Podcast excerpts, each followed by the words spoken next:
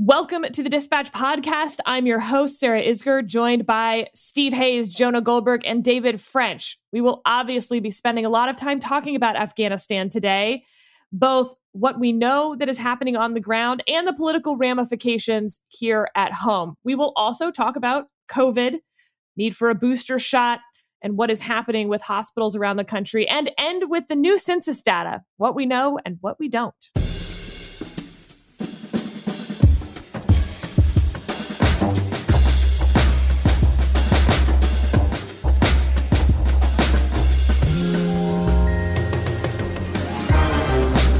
Dive right in. Steve, coming to you first. Well, it's been a week um, since we last talked about Afghanistan with with this group, uh, and it's been a really, really awful week uh, for um, Afghans and a really, really awful week for the United States. Um, we've seen the entire country fall to the Taliban, uh, including the capital of, of Kabul. Um, there is one region that is uh, up for that's contested, we'll say, in the middle of the country, but basically the Taliban control the rest of the country. Uh, the U.S. Um, has botched the evacuation of its own citizens and Afghan allies uh, to a degree that I don't think any of us could have imagined if we predicted this one week ago today. Uh, you now have top uh, U.S. diplomats negotiating with the Taliban, pleading with the Taliban to allow us to extract our citizens. The Biden administration can't tell us how many citizens have been abandoned uh, in Afghanistan. The White House says be- be- 11,000 plus. The Pentagon says between 5,000 and 10,000. Uh, I think the fact that they can't give you a ballpark suggests that this is a, a, very dire set of circumstances and that the Biden administration has been caught totally unprepared. Beyond that, on Tuesday, Jake Sullivan, National Security Advisor, gave a press briefing at the White House in which he was asked about uh, the billions of dollars of advanced military equipment that was left behind and uh, in Afghanistan and whether the U.S. knew where it was and whether we had any prospect of getting it back. And he sort of casually shrugged and said, you know, we assume much of it is in the hands of the Taliban, and we don't have any sense that they'll be returning it when they go to the airport. Um, this is a calamity that I think is hard to appreciate uh, in the current context, in the day to day. I was watching one of the cable networks this morning and, and heard someone assessing the politics of this, which we'll get to in a moment, but saying, boy, this has the potential to be a problem for the Biden administration for the next couple weeks. Um, David, I want to start with you. Um, setting aside the politics of this, for the United States, how significant uh, is this moment and are the events of the last week?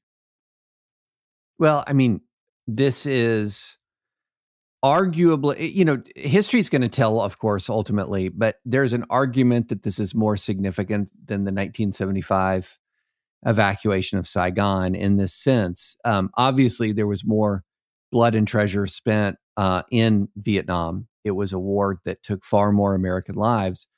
But one of the key differences, and a key difference between uh, Vietnam, the abandonment of Vietnam, and what we have been watching in Afghanistan is that Vietnam had not attacked us.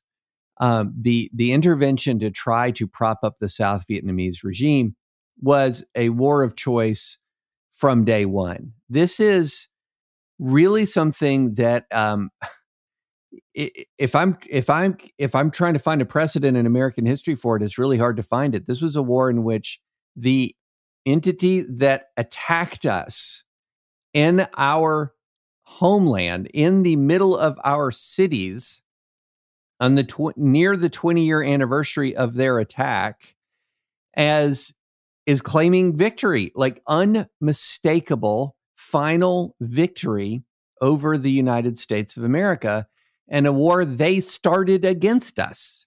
This is and this is something uh, you know Jonah was talking about on the remnant, which I'd recommend that any everybody listen to after you listen to this podcast. Go listen to Jonah's podcast with Eli Lake. Um, this was a war and we're hearing all of this stupidity online like oh you're you're are you the part of the neocons who got us into this? I mean are you kidding me? This was a 98 to nothing in the senate. We're going to afghanistan. I believe 420 to 1 or something along those lines in the house with only barbara lee um, holding out. This was not a war of choice. This was a war of necessity brought home to us in our cities and we are now comp- not just pulling out, not just ending it, but handing control of the country over to the combination of, and this is very, very important Taliban, the Taliban and Al Qaeda. The Taliban and Al Qaeda. who did we chase out of Afghan eh, out of Kabul 20 years ago? The Taliban and Al Qaeda. We're handing it back to the Taliban and Al Qaeda. And there's no way to spin this is anything other than a direct, direct American defeat. And this is the kind of thing that there's, it's just not, there's just no real precedent for it at all. And, and the thing that makes it uh, uh, uh so frustrating, so infuriating, is it's a, a defeat entirely by choice. It's in, it's entirely by our choice that we we have chosen to lose to the Taliban here. That there's just no two ways about it. It's a defeat by choice. And then finally, it's a bipartisan defeat by choice. Uh, I was on a radio interview yesterday, and and um, and somebody was at, and the interviewer was asking me, you know, like when are the American people sort of going to figure out what they want here? And I said, guess what? They did. They did figure out what they want to an extent. I mean, Sarah's probably going to, and after reading, um, you know, Sarah's uh, newsletter, the sweep, a lot of the polling is very weird here. But to the extent that the political parties believed they knew what the public wanted, it was this defeat, not necessarily of this kind and this rapidity, but it was this withdrawal. And so it, it's just hard to look at the situation with anything but a feeling of dread at what might ha- happen in the future and despair at what has already happened. Jonah, the president, in his uh, speech to the country on Monday afternoon, said that his administration was clear eyed about the risks of withdrawal and had planned for every contingency. Is there any sense in which we look at what's happened over the past week and believe what he said? No, it is. Uh, and I'm going to tried not to curse on this podcast. I also should let people know I'm doing this from a car in, in Southern California, and if I run out of battery life and my voice disappears, uh, it, I haven't been canceled. It's just, or I have been canceled. It, I've just been canceled by electrons. Anyway, um, I am so infuriated by all of this, and I think one of the the, the key points to to answer your question that I think is vital to keep making and distinguish is look I think at least among at least David, Steve, and I, Sarah was more. I'll let her state her own position, but she was more equivocal about this. Um, about you know, we didn't think we should completely withdraw, and um, and but lots of serious people, including you know Sarah, thought there was a worthy position, and I think there are. It's an intellectually defensible position to say our time there is over after 20 years. And um, I'm happy to have that debate on the merits with people.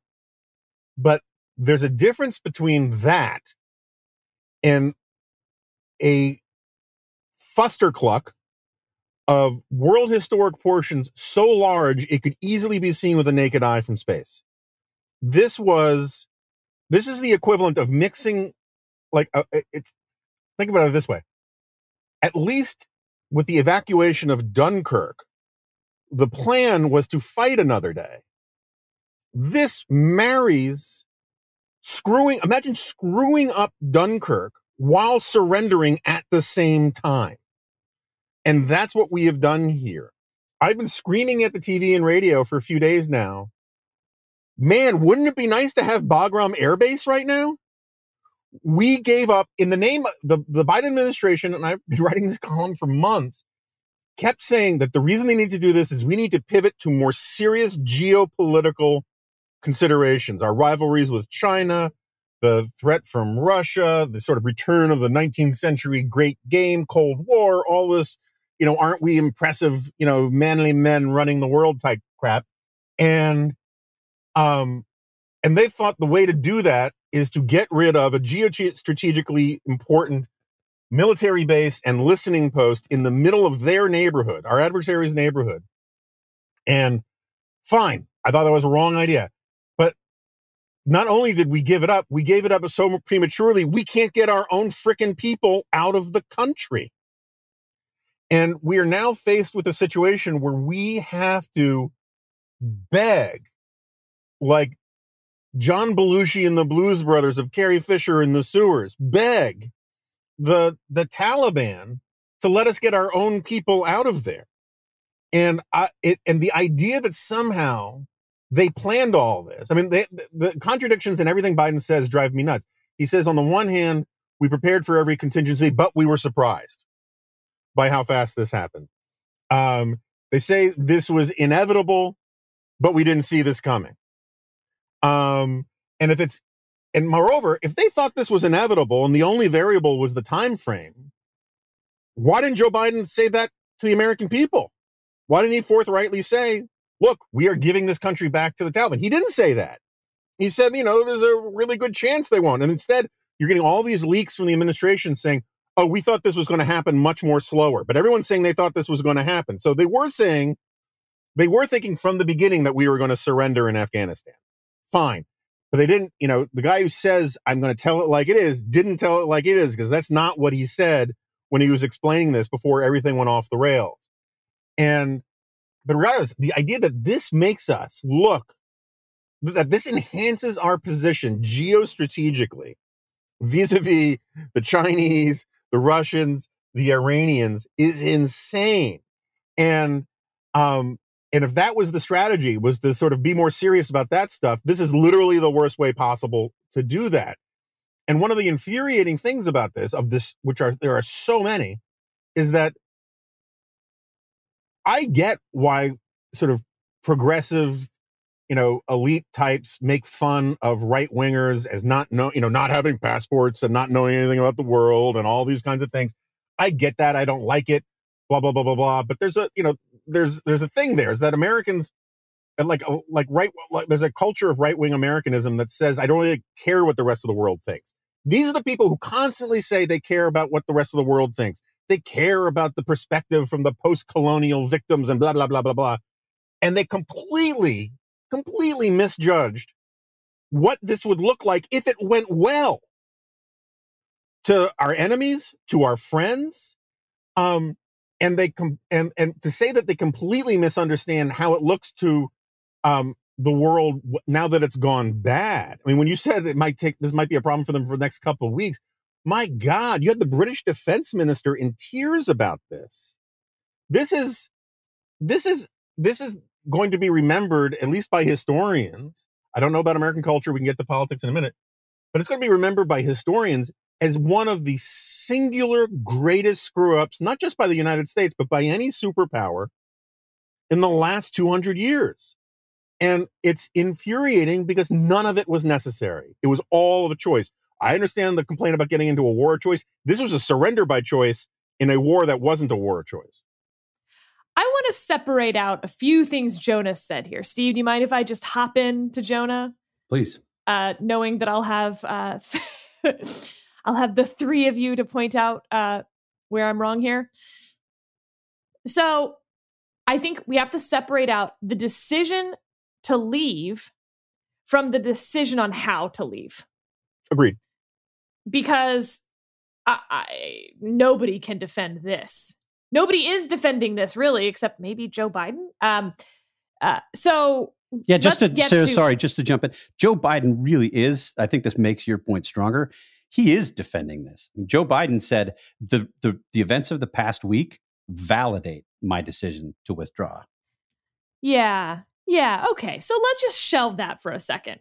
Let's start with the whether to withdraw.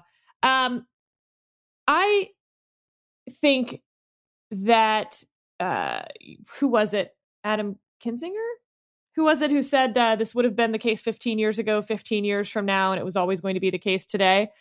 Um, I think that I, I am inclined to believe the intelligence, which obviously some of the intelligence here was quite wrong. Uh, but the idea that you were going to have to send more people in, there was no status quo option. Either you took everyone out, which is what they chose, or you were going to have to ramp up the number of people there because the Taliban was going to do plan this offensive regardless uh, post the Trump so-called peace deal where they felt like fine we'll give you a year to get out. Your year's up. And here we come. The Taliban was in its strongest position it had been uh, that much I think we can now all agree on uh, but they had that intelligence at the time. And so the choice wasn't leave 2,500 guys there and we could have just stayed indefinitely. The choice was send a lot more people, have more American casualties, or withdraw. Set aside what has happened for the last week for a moment, if you can. It's hard. That is the first bucket. That is the first decision you have to make. And I think, um, I think we can disagree on, to David's point, when the US is attacked, when we have national security interests in preventing Al Qaeda from running a country, uh, and the threat that we think they pose potentially uh, in in having another 9/11 style attack on our soil, maybe, uh, or rather, I acknowledge the argument that sending more people in is still in our strategic interest, having more American deaths still in our strategic interest. But I think you have to acknowledge that the status quo wasn't an option, and and uh, not fight the straw man that like why did they leave in the first place? Well no because we were going to have to send a lot more people and have american casualties in afghanistan again. Okay so then you get to the second bucket if you will which is i think uh, the intelligence failures that they had. They thought the taliban even if it was at its strongest position that it had been in 10 years uh, was far weaker than it turned out to be that the Afghan forces that they had trained were far stronger than they turned out to be. And so, should they have had uh, better intelligence? Should they have believed the intelligence that they had? And should they have been evacuating people much sooner? All of that, I think, um, is a very interesting question, one that I'm very, very interested in. But then you have the third bucket, which is okay, they did believe the intelligence, they didn't evacuate people sooner. And now this is happening. Now, what do you do? And Steve, this is to your point where Joe Biden is pretty defiant. He seemed defiant to not want to speak to it in the first place, not really give it presidential attention. And then when he did give it attention, um, to basically say this fell in my lap is what it is, we're going to move forward that's an interesting choice. uh, and and you you know obviously the airport and securing the airport and having to now send thousands of Marines over to try to secure the airport, telling Americans they can't guarantee your security getting to the airport, negotiating with the Taliban. I mean, all of this now is is uh, the decision process that the United States is in in the current. Can I can I interject real quick about the? Um, uh, I think Sarah raises a very fair point that I I do wish would be addressed more completely, and that is, I think if you're going to say we should have stayed, the we should have stayed is not 2,500 troops. Okay, that that that was not going to be enough. What we the should have stayed was roughly the level we had before Trump entered into the unbelievably bad peace deal with the Taliban. So Trump, remember, enters into this unbelievably bad peace deal with the Taliban, which has two components. One is a precipitous decline of American troops, and the other one is a release of Taliban to the Taliban. 5,000 so, prisoners, including, 5, including Al Qaeda operatives. So it's decrease American troops by more than 5,000, increase the Taliban by 5,000. That's why I, I, when I write about this, I keep going back not to, it is true that the last, and I do mention that the last combat casualties were in early 2020. I go back like Paul Miller did in a very excellent piece in the Dispatch, to 2014. What we're talking about really is kind of is returning to the status the status that we had from 2014 through 2019, which was a very low rate of casualties, but there were casualties. It was a very low rate, and it was still a really small deployment of our military strength. So yes, we and I think this is had, a reasonable debate, David. I am happy to have this debate with you all day long, but acknowledge that the vast majority of people on both sides, frankly, are not having that debate. They're pointing to like, well, we have troops in Japan. That's not the same. Give me a break. Or like the list of countries that we have people in. The status quo that we had in 2015 is unlike any of those. And I think that I think you're exactly right. I think we need to have a debate over whether that status quo in 2015 was sustainable or a positive thing for the United States.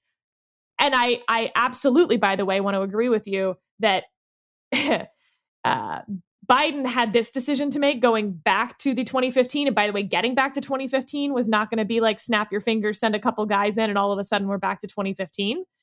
Um, that this started very, very much in the Trump administration and was caused by the Trump administration, what the decision making of the last four months was. Sarah, I just just to interject because it sounded like you were going to really disagree with something I said, and maybe I said something poorly, but I said we can make this distinction and that your position is an intellectually defensible position that I just simply disagree with. Yeah. I disagree with your position, but I don't think it's outlandish to say we should have gotten out. I don't think it's outlandish to say the status quo was untenable. Those are all fine positions. And I agree with you entirely. We should distinguish between that intellectually defensible position and this absolute debacle, which, you know, conflates the policy with which I think is wrong, but like defensible with the execution, which I think borders on criminal. And that's my point. Let me just say something from a military standpoint. Okay, so grant, I grant that if you're going to stay, this level of 2,500 uh, troops was not going to be enough. It was going to have to be more like what we saw uh, 2014, 2015, 2016, 2017, 2018, 2019 before the dramatic drawdown in rele- in um, in response to that awful deal with the Taliban, and it's just worth underlining awful deal that Trump made. But if you're talking about say 2018 troop levels, again, a fraction of our military strength, b fraction, tiny fraction of the casualty rates that we had during the surge, nowhere in shouting distance of that. And then here's C if we had troop levels like that and the Taliban came out into the open to attack in the way that they have come out in the open to attack, it would have been a massacre for the Taliban.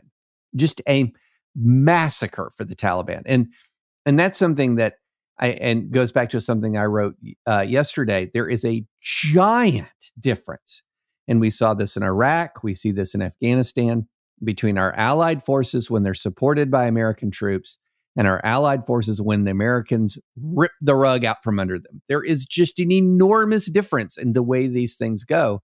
And one of the best evidences of that is the collapse of the Iraqi army in 2014 in the face of the Taliban, especially in Mosul, combined with in 2016 in 2016, the Iraqi army goes back and fights house to house, block to block, hour by hour, week by week, month by month to retake Mosul with just a tiny number, a few hundred Americans with them, along with American air power.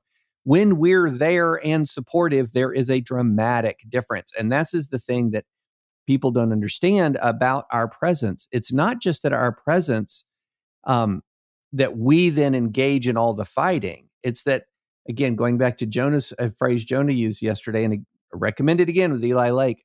What ends up happening is when our presence is there, our allied forces are a massive force multiplier.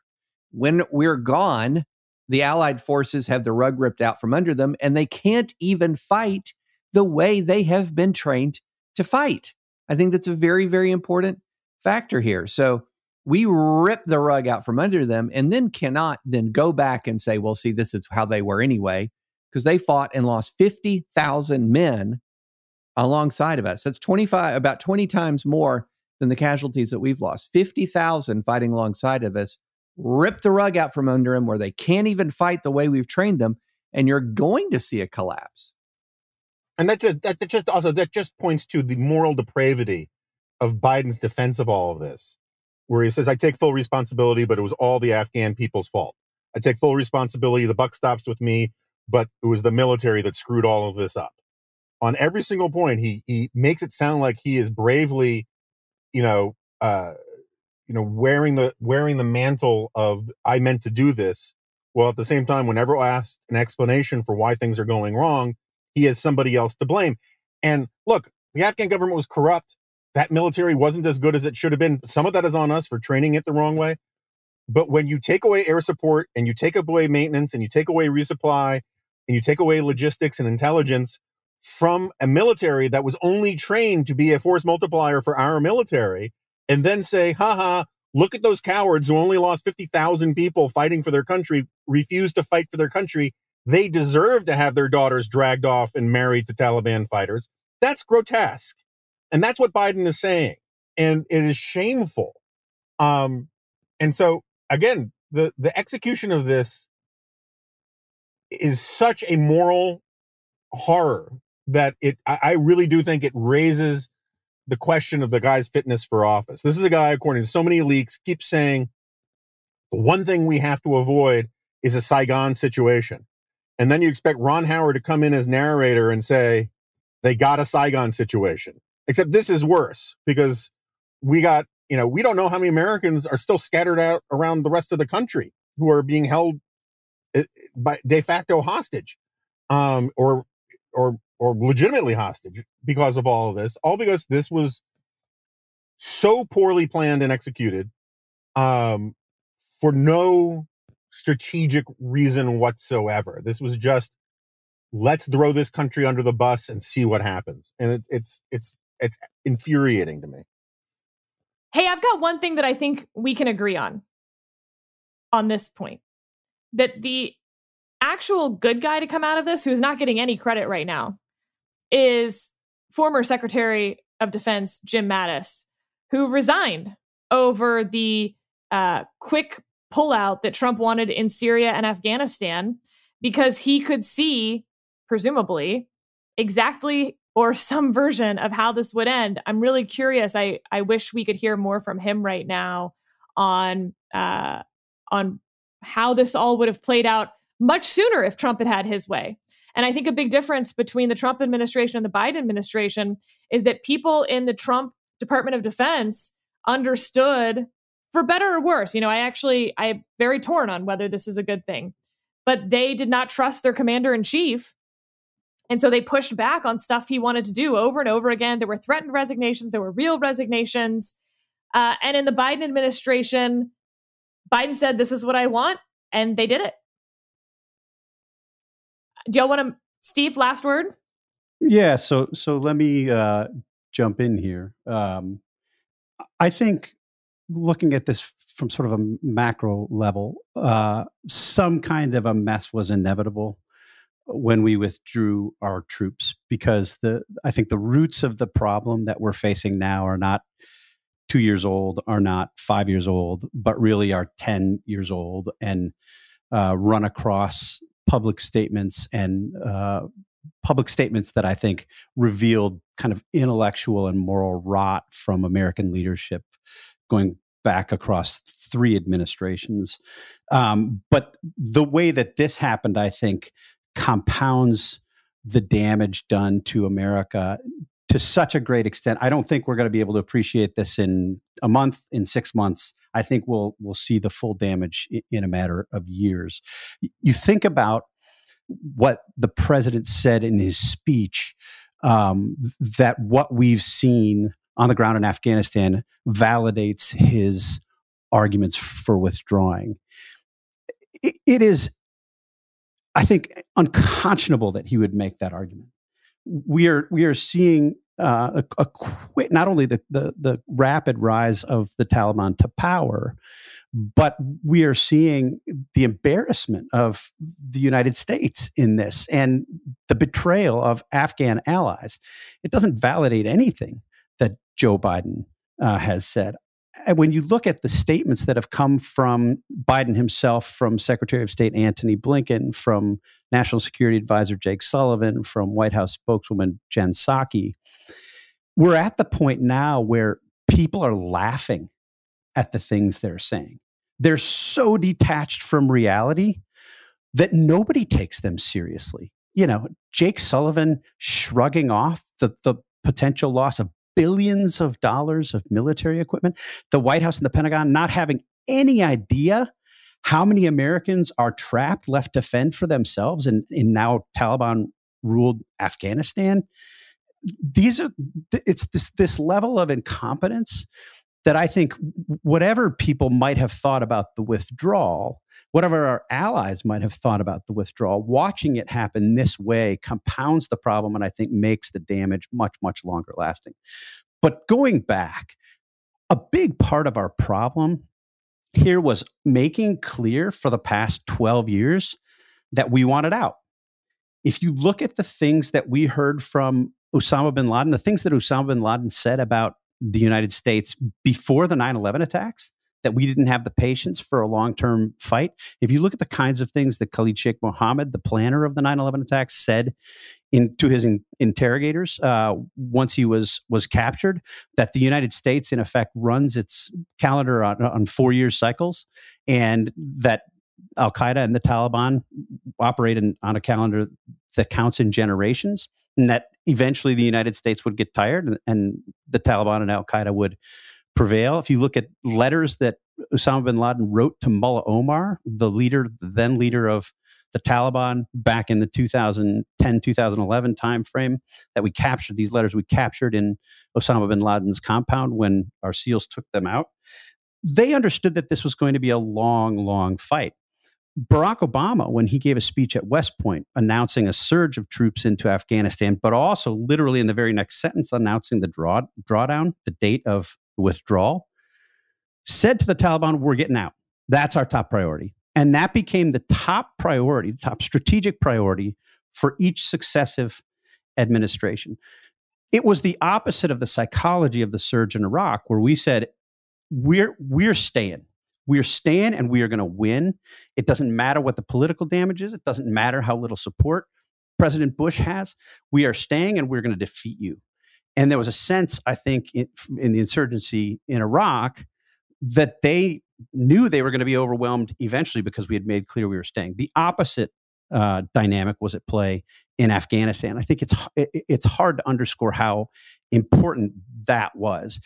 But then we we made additional mistakes. And and if you look at the way that the Obama administration talked about the war on terror, talked about Al Qaeda, talked about the Taliban, uh, back in you know President Obama's reelection campaign of 2012 and the, and the days before that, days after we killed Osama bin Laden, they were saying, in effect, the war on terror is over. Bin Laden's death means that Al Qaeda is going to die, the Taliban's going to die, and in 10 years, we won't even really be thinking about this. That was a, a, a direct claim from John Brennan, who was then President Obama's senior uh, counterterrorism advisor. You had Joe Biden saying the Taliban is not our enemy per se. And it was such a fundamental misunderstanding of the enemy and, and, and who we were fighting and why we were fighting it carried through the rest of the Obama administration. They wisely didn't consummate a deal with the Taliban, but they set the stage for a deal with the Taliban and offered many, many preemptive concessions to get to that point. Then you had the Trump administration come in. Donald Trump spoke, uh, you know, tough talk about the Taliban and Al Qaeda at the beginning of his administration, and then turned quickly. And eventually, you had in service of this deal that was again designed to get us out. That was the top priority uh, you had Donald Trump saying things like the Taliban will fight Al Qaeda on our behalf. You had Mike Pompeo on Face the Nation saying things like the, ta- the Taliban will fight alongside America to destroy Al Qaeda. And you had basically a reversal of the kinds of arguments that we should have had. We weren't thinking strategically, we weren't making strategic arguments. We were making arguments in support of getting out. And we were making those arguments that directly contradicted the reality on the ground. The Taliban understood that. They understood that they were going to win if they were patient. That's why we're seeing the big picture losses that we're seeing today.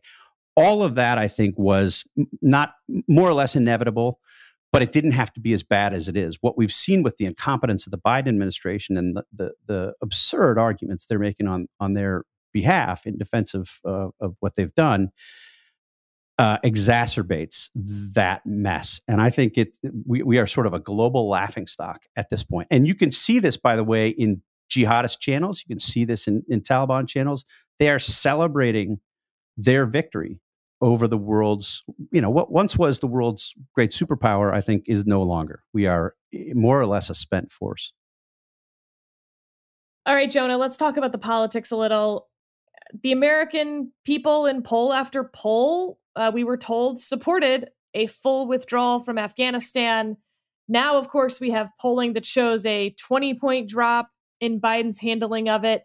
His overall approval rating has dropped in the mid 40s, the lowest it's been in his presidency.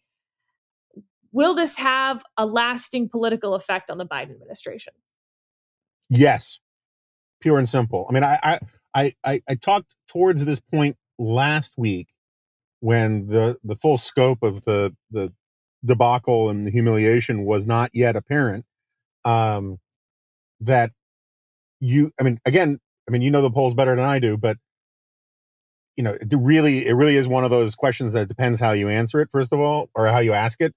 If you ask, should we leave it so that the Taliban should take over, the numbers change pretty quickly. And that's because as, um, uh, a bunch of people have, you know, been saying, including I had Charlie Cook on last week on the podcast. One of the reasons why our foreign policy is so schizophrenic is the American people are so schizophrenic. And the American people don't like these foreign adventures, but they also don't like the idea of losing and I think that the the whatever wherever people came down on their policy positions, the the nature of the incompetence and the screw up on the execution gives everybody a safe harbor to criticize Joe Biden. You could be the most I mean you just you just watch Fox News all the people who celebrated Trump's decision to get us out of Afghanistan it's not like they are in hiding. They love being able to dunk on Joe Biden for how he screwed this up and saying this would never happened under Donald Trump. And, you know, um, and so regardless of where people come down on the policy question or on the politics question, just the failure of execution and the the the, the dishonor and embarrassment that this brings um, to us as a country and the onslaught of coverage we're going to get over the next weeks and months about our interpreters being hung, and tortured and beaten in the streets, about Americans still stuck there, and who knows what kind of ransoms we're going to have to pay to get some of them out. There's no way that that's a good political story for, for Joe Biden. And one of the amazing things I think about this entire episode, I mean, it's as a level of importance, it's pretty minor compared to everything else, but it's really shocked me, is how tough and fair the mainstream media has been on this story. You just haven't seen any water carrying of note from uh you know MSNBC or CNN. I mean, uh you, you, there's a certain amount of existential panic from people like Jen Rubin who can't process the idea that Biden's screwing this up, but for for the most part, I mean, Jake Tapper has probably been the toughest of any of the network news anchors, and um, everybody is saying this is a disaster and a screw up of epic proportions. Um, and you have you still have reporters, including Clarissa, I can't remember her last name, in CNN, who's doing heroic work reporting on the ground. Clarissa there. Ward. Yeah, Clarissa Ward. She's doing great stuff. And like the idea that um like this is going to have a short shelf life for Biden, particularly when he is so clearly bad at explaining, you know, by by explaining, you know, oh, we meant to do this. Um, that I think is going to have lasting effects one question I have going forward, and I'll shut up after this, is if this erodes his standing in the polls and general approval and all of that kind of thing, um, uh, in the in the months ahead, does that force him to cling tighter to the base of the Democratic Party? Or does that force him to somehow scramble to get back sort of centrist moderate i'm in charge here. I know how to say no to people um credibility? And i i just i don't know how to game that out and i'm i'm and i'm suspicious that he, I, I suspect that he doesn't know how to game that out quite yet because it's it really feels like he's in a bunker right now the fact that he hasn't talked to any allies right now suggests to me that he's he's in a profound state of denial and it's very difficult to see how he can intelligently game out the politics of this for himself um, when he doesn't even appreciate the, the scope of how badly he screwed this up. I do have to imagine that Kamala Harris is chain smoking cigarettes and drinking black coffee, trying to figure out, holy crap, what did I get myself into here? Uh, I, I've been trying to figure out that political question for Biden as well. If, if I were advising President Biden, which direction do you go at this point to try to regain some of the, the ground you've lost. And uh, yeah, I mean, I think at this moment, my guess is that you're going to move further to the left because those are the people saying you're right. And there's just this natural inclination to want to please the people who are standing by you right now instead of the people who are criticizing you. Uh, but that doesn't mean it's the politically smart thing to do. It's just the human thing to do. Yeah, I can't David, imagine this. I can't imagine Joe Manchin's constituencies love this spectacle right? I mean, right. that's a problem for Joe Manchin and that crap. Anyway, I'm sorry. Uh, David, I hear everything that Jonah said, but you know, the Acela corridor talking heads and media have shown repeatedly that they do not speak for the American people as a whole. Yeah, there's some, you know, issue polling. They used to support it when they weren't paying attention. Now they're paying attention. They don't really support this that they're seeing on TV, but there'll be some bright, shiny new object in two weeks, a hurricane, who knows? Uh, will this really have any impact on the 2022 midterms, let alone the 2024 presidential campaigns? You know that I'm going to be a little a little bit more cynical than Jonah, and I'm gonna I'm gonna argue that it is going to recede. And absent absent some of the most horrifying of images, um, such as you know Americans being murdered um, in plain view in obscure Afghan cities. Um, I'm going to argue that it's likely going to recede. The fact uh, that there's another thing that we're going to probably move into here in a moment that is as important in people's minds, if not more important in people's minds right now, and that is the resurgence of the coronavirus. I do think that there's a couple of things here that are of, you know, one, I mean, look, whether or not the public is going to pay attention to this, this has lasting consequence. So just putting that aside, everything that we said about the consequence of the, what has occurred here, we're going to feel this. Whether or not public opinion reflects that in eight months, we're still going to feel this. Number two, there is something here that was interesting to me that relates to what Jonah was saying about the um, the the media reaction to what's unfolding, and I'm beginning to notice a noticeable absence of a Biden cult. Okay, because if there remember when Trump yanked the rug out from under the Kurds, one of our allies, if you're going to put the in the pantheon of American allies, just below the Israelis were the Kurds. For a generation in American minds, especially conservative minds, the Kurds were our allies. They were the ones who stood with us. Saving the Kurds was the battle cry in 2014, 2015, when Kurdistan was threatened by ISIS. Then all of a sudden, Trump just yanks the rug out from under him. Within days, there are Russian mercenaries filming themselves in former American bases by American equipment, and the Trump cult unfazed, totally unfazed, so unfazed that if you said, wait a minute, I don't think Russians should be romping through American military bases. You are a warmonger. You were a warmonger. Noticeable absence of, absence of a Biden cult here. And I do think that that has some lasting ramifications for Joe Biden, that he just doesn't have that absolute devotion that, that the, the core Trump base has. But the bottom line is, I think that depending on what keeps happening with the Delta variant, depending on what happens with, you know, just as we're recording the the um, podcast, I saw the news that a booster is now being recommended for the the Pfizer and Moderna vaccines and might soon be recommended for J and J. This stuff could crowd out um, what's happening in Afghanistan sooner than we might think. And the last thing I'll say is, as someone was reminding us, the Saigon evacuation of 1975 was not necessarily that big a deal in the presidential election of 1976. So that was the year before the 76 presidential election, and the Saigon evacuation of a much bloodier war um, wasn't as big a deal in 76 as one might have thought. And so, um, again, with Americans with foreign policy, foreign policy is kind of humming in the background, surges to the foreground, but then it can move right back to the background quickly. So that's the perfect segue to my question for Steve, because I want Steve to comment on my uh, thesis that I am developing here, which is uh, this will not change a fundamental truth about America, which is they do not vote on foreign policy. But they do vote on domestic policy, and sometimes things that happen elsewhere in the world become domestic policy. And so the question is whether what's happening in Afghanistan becomes domestic policy. And let me explain what I mean. Obviously, a terrorist attack on our soil, that's domestic policy, not foreign policy.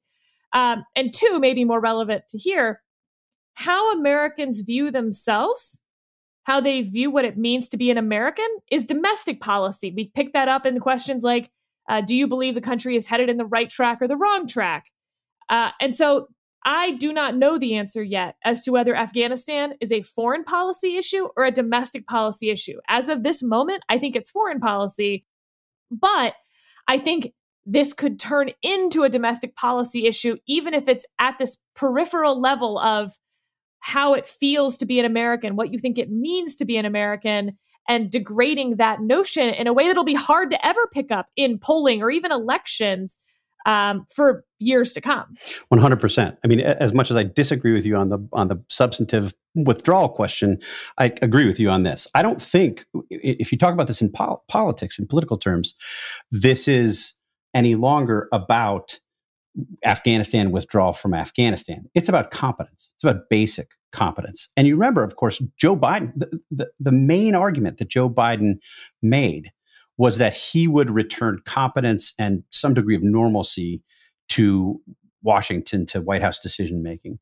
This will be, I think, in the eyes of most Americans, about that and and the fact that we are you know that biden spokespeople are are laughing stocks. Nobody's taking them seriously at this point. He's he's getting brutal criticism from fellow democrats on this. I think the fact that you have china already saber rattling talking about taiwan you've got russia cozying up to the taliban.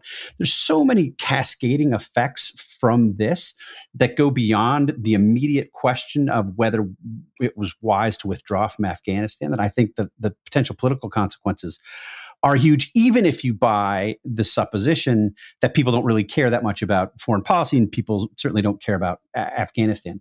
But I'd also, I, I would also uh, argue that we don't really know how much people care about Afghanistan and, and foreign policy in this context, in part because we haven't had a sustained argument about our presence there for more than a decade right? I mean, the last major speech, Barack Obama gave his speech at West Point in 2009. He gave a follow up speech, sort of talking through uh, what had happened there in, in 2014. But this is something that presidents, the last three presidents, have sought to avoid talking about. They haven't sought to discuss in public. And when they've spoken about it, as I mentioned a moment ago, they've talked about getting out and they've downplayed, diminished the threat from the Taliban. I think one of the things we're likely to see as a result of this, people are going to see day to day reminders in news coverage, uh, in, in discussions about what's happening, of just how bad the Taliban was. I mean, you know, you have the Trump administration, the Obama administration, the Biden administration sort of shrugging their shoulders at, at the Taliban and at its brutality. And while it may not be the case, certainly not the case that most Americans are going to wake up every day, uh, you know, as upset as I am about what's happening to, to women in, in Afghanistan, I think they can look at the Taliban and say, boy, we had this really wrong. And of course, this dramatically increases the, the fact that this is such uh, an unequivocal victory for jihadists. It dramatically increases the likelihood that we will see an attack here on the homeland um, or attacks on American interests overseas. Uh, that I think, you know, the the ability for people to to make a direct connection to the the incompetence and the the policy decisions made here, and what might happen uh, in the coming months, coming years, I think could have potentially catastrophic effects for for Biden's political viability. So uh, one one point I think is just worth injecting here. I mean, I, I agree with that. I think again, I think this is a carom shot against Biden because it it undermines his whole the grown-ups are in charge. It undermines his sense of incompetent of competence. Um, and it it it tweaks a certain Irish strain in American culture, which says only I can make fun of my uncle, only I can make fun of my brother. And when, when you see the Taliban openly mocking Joe Biden, it makes a lot of us, you know, like, wait a second, you know, as a friend of mine says, you know, only, as they say in Animal House, you know, only we can do that to our pledges. And, um, and so I think that's one of the things that's going to have diverse political consequences. It's also worth just noting that a, there is a segment on the right that is using this as an opportunity to quintuple down on the most virulent forms of its own nativism and nasty bigotries where you know the a segment of the right you know where which we see most in places like you know uh newsmax and that kind of thing you know uh that is gives proof to the old you know sort of notion that uh the anti the the isolationist right and the anti-isolationist left have a lot in common. Um and um, but the isolationist right here is getting really kind of racist really quickly. Um, and it's amazing to me that a group that claims to a segment of the the, the, the ideological spectrum that claims to be the most pro-military and the most supportive of the military is willing to create a wedge between itself and the most vocal people in the military on this are the ones who are almost openly weeping on TV to get people who saved their lives home and their families home before they're slaughtered.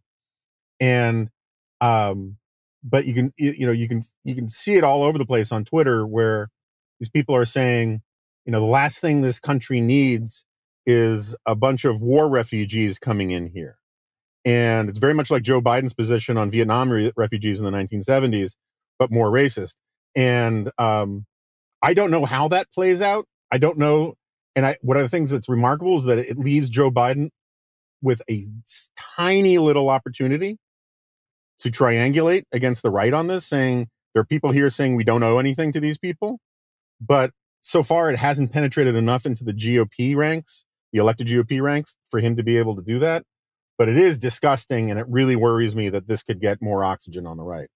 And the thing that's even more disgusting about it, Jonah, is you know, we're not even talking here about some situation where millions of Afghans are swamping public resources because there's a a move from one border to the next. We're talking about thousands of Afghans who, by the way, the overwhelming proportion of them would have been people who risked their lives to help us. To they they risked their lives. So in other words, you know, they're saying their their rejection of refugees is so complete and so all encompassing and so ingrained in their worldview that they're extending it to people and who helped our troops in the field who risked their lives for our troops and the families of those who risked their lives for our troops. Because there is not some sort of mass migration in the cards here. That's not even what we're talking about. We're talking about struggling to get the thousands of people that helped our soldiers, risked their lives for our soldiers here. And even that, even that is too much for some of these people. And you're you're seeing it across the length and breadth of this hard new of this new right, this hard right, and it's disgusting to see. And we'll take a quick break to hear from Aura. Looking for the perfect gift to celebrate the moms in your life? Aura frames are beautiful Wi Fi connected digital picture frames that allow you to share and display unlimited photos. It's super easy to upload and share photos via the Aura app. And if you're giving an Aura as a gift, you can even personalize the frame with preloaded photos and memories. And I'll tell you, not only have I given this picture frame to all the moms in my life, but I'm an only child, and it's been really fun to see my friends with siblings give this frame to their moms, and it turned into a passive aggressive war to see which siblings can upload more pictures of their children. The Aura app is so easy. You can sit there at the end of the day while you're watching TV and just upload a couple pictures from the day and really show your brother in law who's boss. From grandmothers to new mothers, aunts, and even the friends in your life, every mom loves an Aura frame. Named the best digital photo frame by Wirecutter and selected as one of Oprah's Oprah's favorite things, Aura frames are guaranteed to bring joy to moms of all ages. Right now, Aura has a great deal for Mother's Day. Listeners can save on the perfect gift by visiting auraframes.com to get $30 off plus free shipping on their best-selling frame. That's A U R A frames.com. Use code DISPATCH at checkout to save. Terms and conditions apply. All right, we're going to spend very little time on these next two topics, but Jonah, I want to hear your thoughts on booster shots, mask mandates, governor of Texas testing positive for COVID. What are what are your thoughts on COVID in the United States right now? Um, uh, just uh, I know I know the plural of anecdote is not data, but having just flown from East Coast to West Coast and spent literally two and a half hours waiting to get a rental car at the LAX airport in what almost seemed like um almost seemed like a refugee crisis in the sense that um, there was a line for the thrifty dollar rental car thing that snaked out of the building around the building completely and it was a big building. And the only reason the hertz one was only two and a half hours three hours long was that it was more expensive.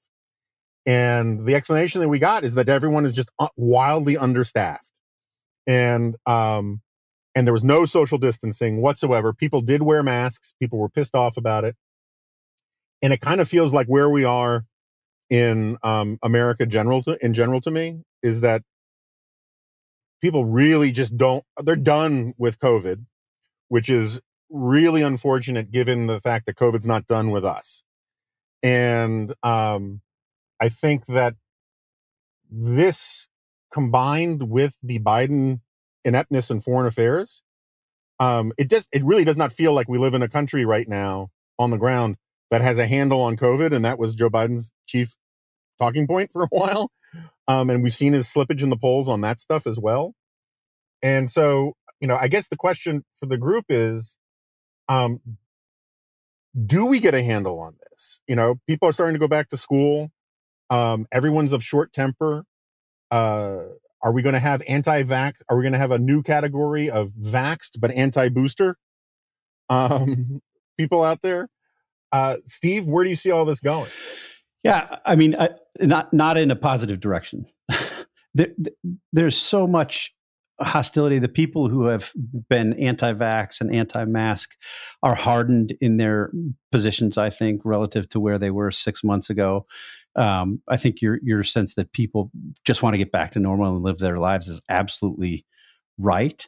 Um, and I think that we are likely to see a deepening of the skepticism of the FDA and the CDC and the the g- governments in general. Um, that is not unwarranted, I have to say. I mean, now we've got uh, a call. We've got the Biden administration, the FDA, the CDC, others saying that we will uh, encourage people to get a, a booster shot, a third booster shot. But when Pfizer said that its research, uh, Pfizer and BioNTech said that their research in midsummer suggested the need for a booster shot and that eh, we might see five to 10 times higher neutralizing antibodies than with the two shots alone. The FDA and CDC took the uh, unusual step of speaking out, putting out a statement saying that these things were unnecessary. So once again, we have this kind of whiplash uh, in, in government guidance on what's necessary and how it's all going to work. I think every time you see that, people just say, I don't know what the heck to believe here. And the the more you have that problem, I think the worse we get, particularly as the Delta variant spreads. All right. I have a quick rant on this. It's a very Rant away. specific rant. Governor Greg Abbott in Texas tested positive for COVID after receiving a third booster shot to his vaccine. At the same time, he is uh, aggressively enforcing no mask mandates. Schools are not allowed to require children who cannot get a vaccine to go to school. I find this to be the most egregious, hypocritical, dangerous policy, all for politics. Because the fact is, he can argue that this is about, you know, parents' choice. Well, nope, you're only giving some of the parents a choice. The parents who don't need other kids to be masked at school. The parents whose kids are in a wheelchair or have any sort of pre-existing condition who need the protection of the other kids being masked too, those parents aren't getting a choice. Their choice is not to send their kid to school.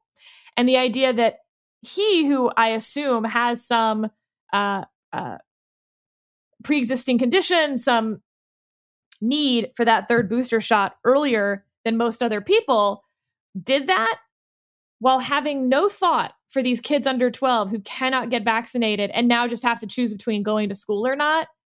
I'm I don't understand. I actually don't understand. Steve, uh, David. Well, you're talking to a guy living in a town that trended nationally on Twitter because some of our fine citizens decided to not just oppose mask mandates in public schools in Williamson County, Tennessee, but to threaten their opponents in a parking lot live caught on video to st- to get in their face and to say we know where you live. We know where you live. And i know that there are people there who are listening to this who are there and they say that wasn't everybody. You know you know what you know you know what you call a mostly peaceful protest? Violent. Do you know what you call a mostly non-threatening protest? Threatening okay? That's where we are. I just don't understand why are we not making the distinction? If you're over 12 and you're able to get the vaccine, then yeah, maybe we shouldn't have mask mandates at high schools. But if you're under 12 and cannot get the vaccine, your choice then becomes not going to school. What how huh? Why is that not the discussion we're having? And instead it's just angry yes mask, no mask as if all schools are the same. You know, and this is something. So my my youngest goes to um, a, a private school, great, great, great school in uh, in Greater Nashville area, and there. And fortunately, she's 13, so she's been able to get vaccinated. And they have this great rule: if you're vaccinated, you don't have to wear a mask. If you are not vaccinated, you have to wear a mask. That's that it. seems like a, a smart rule. That seems like an easy Pretty good rule. rule. Pretty Seems smart. obvious. Peaceful. get it. nobody maybe maybe somebody on the fringe is really upset but it works people are in school but you know we're at a point now where and this goes back to something jonah's been saying people are so many people again not everybody are losing their minds they're just losing their minds right now and the level of fury look you know uh, one of the things about the south that i've always appreciated and and i'm under no illusions that the south doesn't have its issues but one of the things I've always appreciated about this place is it's been a place of manners where people are polite to each other, people generally treat each other pretty darn well. There was this really poignant piece in the New York Times from somebody living in Auburn, Alabama, right where I was born, near where I was born. And they said, it's changing. And I have, I have noticed the same thing. It's changing. There's more anger, more short tempered. People are more furious uh, it is it, it's very sad to see and centering it around look have the debate about masks in schools. Let's talk about it. But to sit there and to have shout downs and heckling and threatening over this is ridiculous. It is absurd. And then we have on top of the absurdity tragedy. So right now i'm looking at the statistics from the new york times. 139,000 new cases. That's a 52% increase in the 14 day change. 696 new deaths. That's a 87% increase in the 14 day change. The overwhelming majority of those individuals, not all of them, but the overwhelming majority have not been vaccinated. We are watching Americans die by the hundreds every day because they are refusing a life saving vaccine. And that is a tragedy in this country every day. All right. Last up census data, David. Well, it feels so light and such so so trivial by comparison. Um, yeah, so the census uh, the census uh, has come out, census data has come out, and uh, so for the first time, uh, this is sort of the opening paragraph of the AP. No racial or ethnic group dominates for those under age eighteen and white people declined in numbers for the first time on record in the overall US population as the Hispanic and Asian populations boomed this past decade, according to 2020 census data.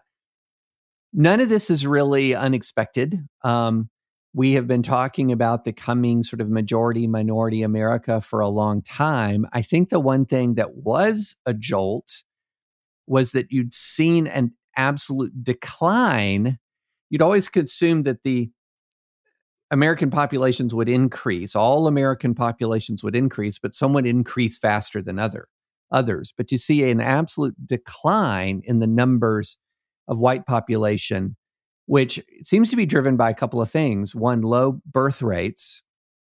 Um, and then there's this other really curious thing going on is it seems that very large numbers of Hispanic Americans are non are now identifying as non-white Hispanic and previously had identified as white and Hispanic, which is really fascinating. And I don't really know what to make of all of this other than to say this seems to be we it's two two really significant things. For the first time, America in the lowest age demographics is majority uh, minority.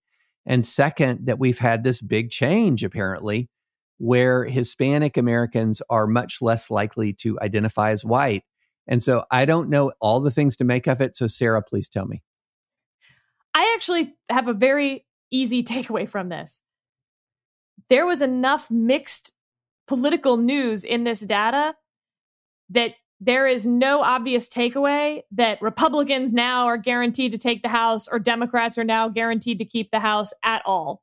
Uh, there was good news for Democrats in terms of uh, urban growth, suburban growth, as you mentioned, uh, potentially non white growth. But look, demographics are not destiny, as 2020 proved.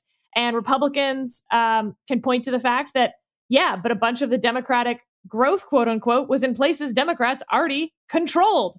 It doesn't do you any good to pick up more people in New York City or California for that matter. Um, so Republicans will control a lot of the redistricting that is done by state legislators. Uh, you know, overall, I'd say your money is still on Republicans taking the House, same as it was two weeks ago before we got this data. Jonah?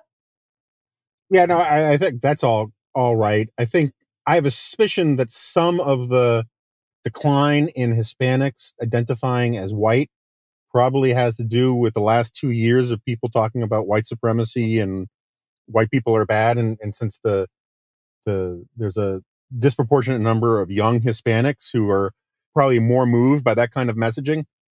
So are a little more reluctant to call themselves white, um, the way they would have been even a few years ago.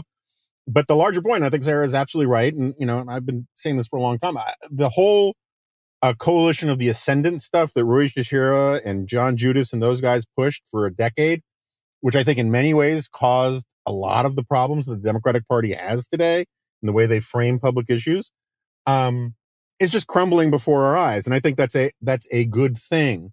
Um, the you know I think almost every single county in America, the share of Americans who are of mixed race grew, and um, these hard categorical denunciations or celebrations of one ethnic group or one racial group become much more difficult as on the as a as a cultural reality when so many Americans are essentially mutts and um you know and I, I think you know the the norm going forward is for a lot of people who call themselves white having one at least one Hispanic parent or grandparent and it doesn't bother me in the slightest.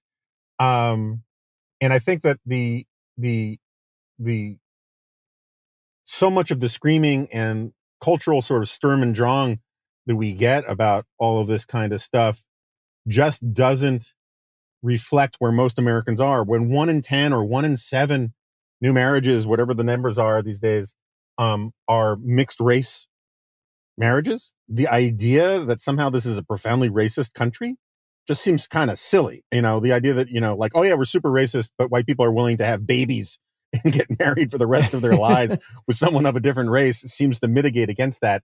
And I think that's to the good.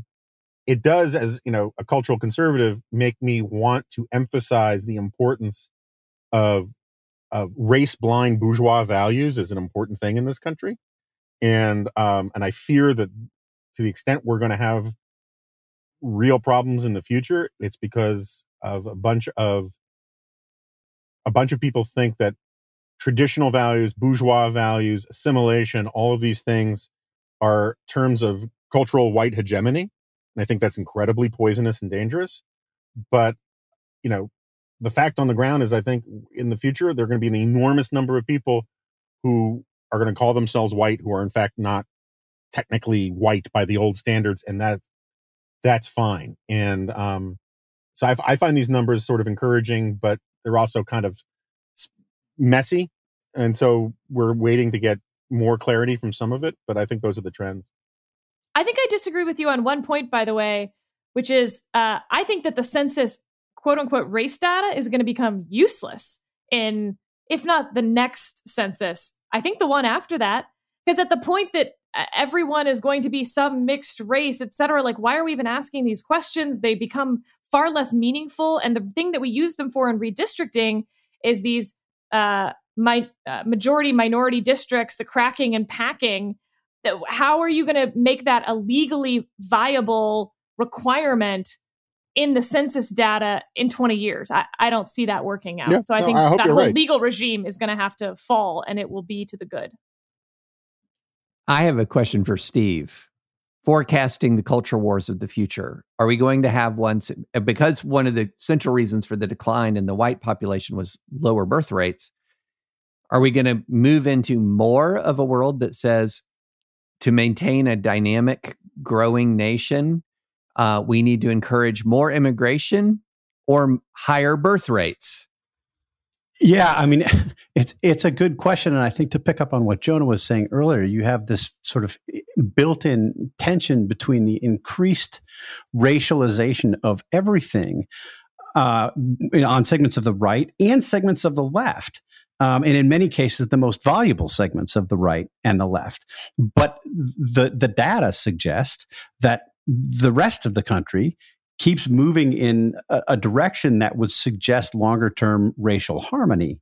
Um, because I mean, I think the inter, intermarriage um, data is absolutely fascinating. We had a terrific piece from Chris Stirewalt on this uh, on the Dispatch homepage a, a, few months ago that we'll put in the, the show notes but it gives you real reason for kind of long term optimism if we can get over the kind of super woke um, trends on on the left and the increasing racial hostility being sort of manifesting itself on the right. I think there's a sort of common sense core that remains a majority in the country today that's not reflected in in the increasingly shouty cable news uh, arguments that you see on the left and the right.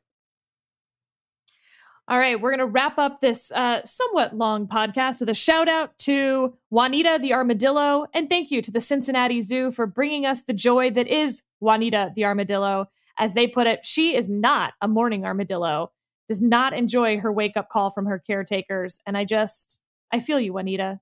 And uh, Cincinnati Zoo is a great Twitter feed to follow. Thanks all. We'll see you again next week.